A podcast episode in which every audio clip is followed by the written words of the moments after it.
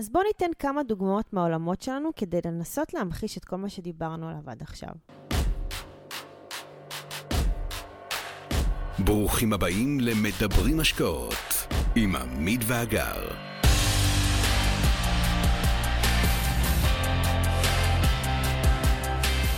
מבינים שחיינו עד היום תחת תקרת זכוכית שמישהו אחר קבע את גובה שלה. זו מחשבה שיכולה לייצר מוטיבציות הזאת לניפוץ התקרה הזאת. מי זה המעסיק הזה שיודע לתמחר אותנו ולקנות את הזמן שלנו תמורת תלוש משכורת? זה יכול להיות מקום עבודה שיש בו עניין ושליחות וסיפוק והכול, אבל עדיין לאורך השנים תיווצר שחיקה, תהיה עייפות החומר. השגרה תאיים להשתלט עלינו ואנחנו עתידים להמשיך להסתובב במעגל הזה, כי הורגלנו לשכר הזה שמגיע אלינו כל חודש.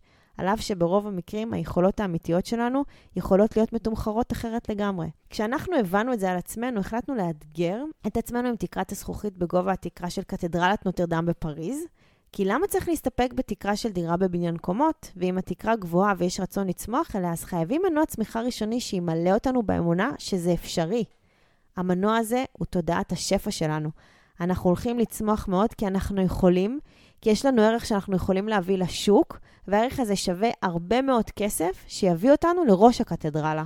כן, סוגיה נוספת היא הודיה על הקיים. אנחנו, רובנו המכריע, נוטים לשכוח כמה ברי מזל אנחנו. זוכרים מה הייתה הסבירות שביצית של אימא ותא זרע של אבא ייפגשו וינביטו דווקא אתכם? זוכרים כמה יופי וטוב יש בעולם סביבנו? זוכרים שבקלות יכולנו להיוולד באזור בעולם שאין בו מים זורמים, אין בו חשמל והיינו חיים משני דולר ליום? זוכרים שאנחנו חיים בעולם שכמעט כל דבר נגיש לנו, ואם אנחנו ממש ממש רוצים, אותו הוא בר השגה?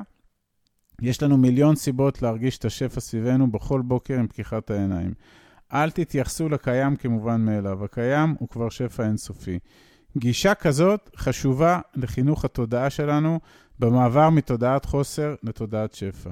כשאנחנו קמים בבוקר, ואנחנו קמים מאוד מוקדם, העייפות מפנה מהר מאוד את מקומה לנוכח ספירת המלאי שאנחנו רואים בדמיוננו. אנחנו בריאים, חמשת ילדינו בריאים, אנחנו במקום שאליו כיוונו ברמה האישית וברמה הזוגית.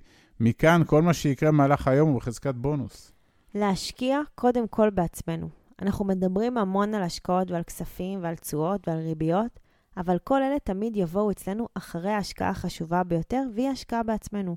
כל מה שיקרה לנו בחיים וכל החלומות שנגשים והתקרות שננפץ והאכזבות והכישלונות וההצלחות שתהיה לנו, יושפעו קודם כל ולפני הכל ממי שאנחנו כבני אדם.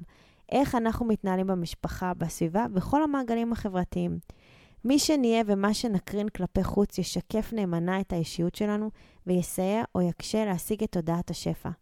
כשהכול מתחיל ונגמר במי אנחנו ומה אנחנו יכולים לתת ולחלוק עם אחרים, אז נכון יהיה להשקיע המון בעצמנו, בהשכלה שלנו, בחשיבה שלנו, בידע שלנו, במקצועיות שלנו, ברגשות, באישיות שלנו.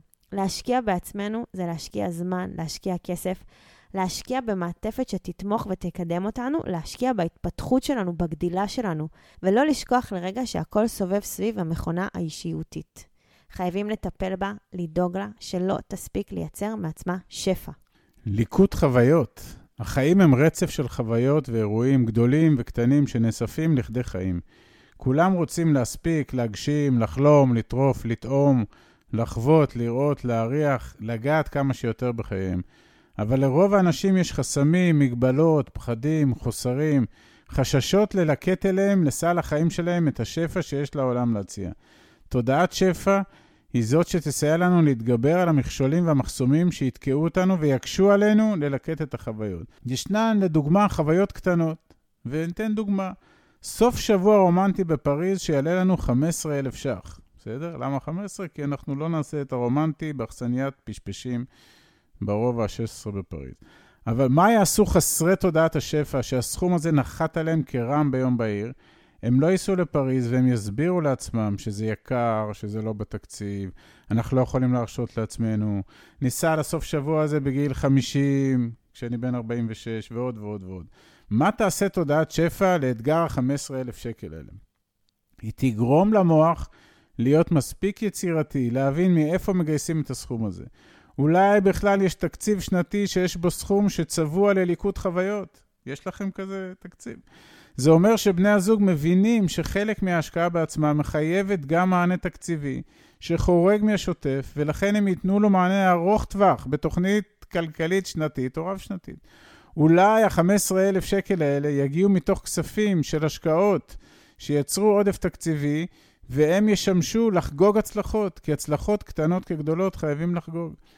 והסוד הגדול שנוכל לגלות הוא שבעולם של תודעת שפע, ה-15,000 שקל האלה מקבלים טוויסט קטן ומשמעותי שנקרא רק. זה רק 15,000. מה הסיפור? למילה הקטנה הזאת יש יכולת להזיז הרים.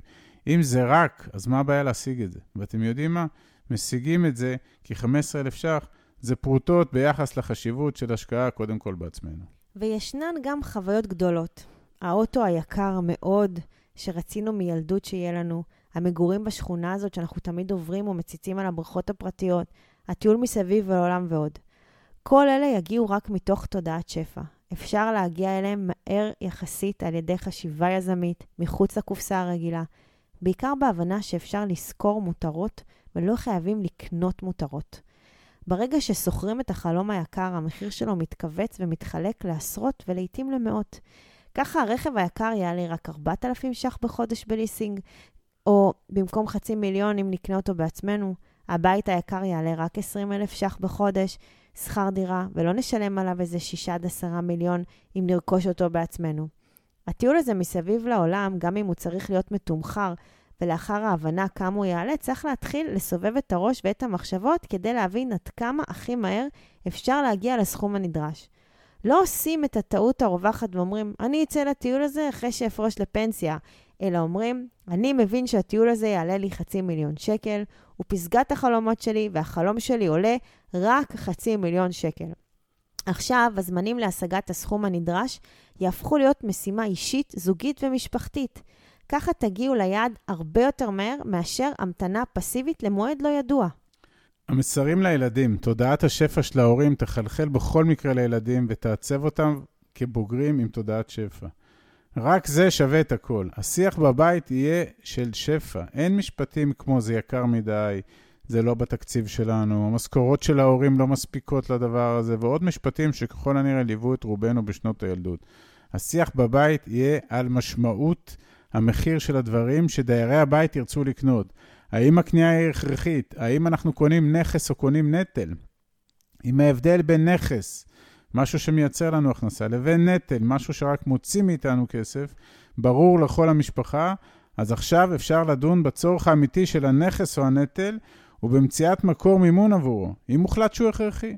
לדוגמה, הילדה רוצה אייפון חדש. מבינים ממנה קודם כל למה היא צריכה את הדגם החדש, היא חייבת להסביר ולנמק. מבינים, מבינים ממנה גם כמה הוא עולה ושומעים ממנה הצעות למימון. האם היא מתחלקת עם ההורים? אם כן, באיזה יחס? ניתן לשאת ולתת על היחס בין הסכום שישלמו ההורים לסכום שתשלם הילדה. אחרי הגעה להבנות על הסכומים, הילדה תידרש באמת להשתתף בתשלום, וזה יהיה מהכספים שלה. מאיפה יש לה כספים? היא חסכה, היא השקיעה כספים, היא קיבלה, היא הרוויחה במהלך השנים. בנוסף, בחוזה הזה בין ההורים לילדה יוכנס גם סעיף שכל עלויות התיקונים העתידיות תהיינה על חשבון הילדה. ככה גם נגרום לה לשמור על הרכוש שלה הרבה יותר טוב. אז מה השגנו כאן? הילדה סימנה לעצמה מטרה חומרית, עם יתרונות חברתיים כמובן. היא התמודדה עם פיץ שכנועי ראשוני של הוריה, למה היא צריכה את זה? היא עשתה חקר שוק למצוא היכן הכי נכון לקנות את המכשיר, היא השתתפה בסכום לא מבוטל של הקנייה, והיא חייבת לשמור טוב מאוד על המכשיר, כי עלויות התיקון מסך השבור יפלו עליה. וכל זה קרה מבלי שהיינו צריכים לומר לה, זה יקר, אין לנו כסף, וכל מיני דברים כאלה. להרגיש עשיר כבר היום. אף אחד לא משלה את עצמנו שתודעת שפע תתחיל ביום א', תביא לנו עושר מופלג ביום ב'. לכל בר דעת ברור, ככה אנחנו מקווים, שצבירת הון כספי משמעותי זהו תהליך שלוקח זמן ועשוי גם לקחת לא מעט שנים. אבל אנחנו רוצים להקל על התהליך ולהקל על עצמנו, ולכן בתודעה ובדמיון נרצה כבר מהיום הראשון להרגיש עשירים. זה כמו דמיון מודרך. זה יכול ליצור רתיעה והתגנבות תחושות ציניות לתוך מכלול התודעה, אבל זאת משימה חשובה שאין כמוה. אילוץ הדמיון לחשיבה בהווה כאילו אנחנו כבר עשירים בעתיד, הוא המפתח להפיכת תודעת השפע לדרך חיים. איפה אפשר לפגוש את האילוץ הזה? הכי פשוט זה במסעדות אליהן אנחנו הולכים. יש שני הרגלים שכדאי לסגל בכניסה למסעדות. אחד, לא קוראים יותר את התפריט משמאל לימין. כלומר, לא קוראים קודם את המחירים ואחר כך את המנות. שתיים, הופכים להיות נדיבים מאוד בטיפים. 10% טיפ זה לא נחשב.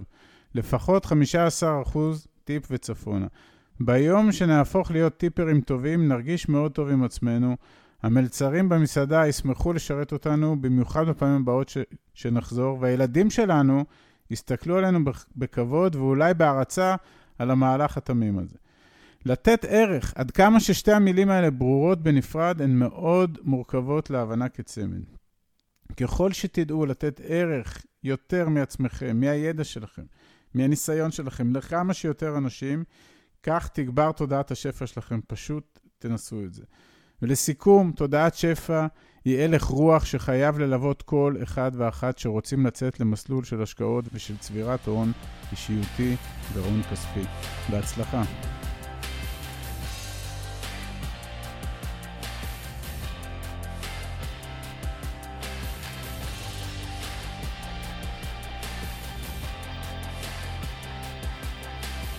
עד כאן להפעם.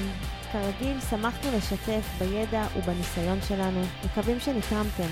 מי שממש רוצה להכיר ולהיחשף להזדמנויות ההשקעה בהן אנחנו משקיעים, מוזמן לאתר שלנו, תוכלו למצוא הכל שם. אנחנו כמובן גם פעילים בכל הרשתות החברתיות, מוזמנים לעקוב אחרינו. אם אתם מכירים אנשים נוספים שהתכנים שלנו יכולים לסייע להם, נודה לכם מאוד אם תשתפו אותם. להתראות חברים.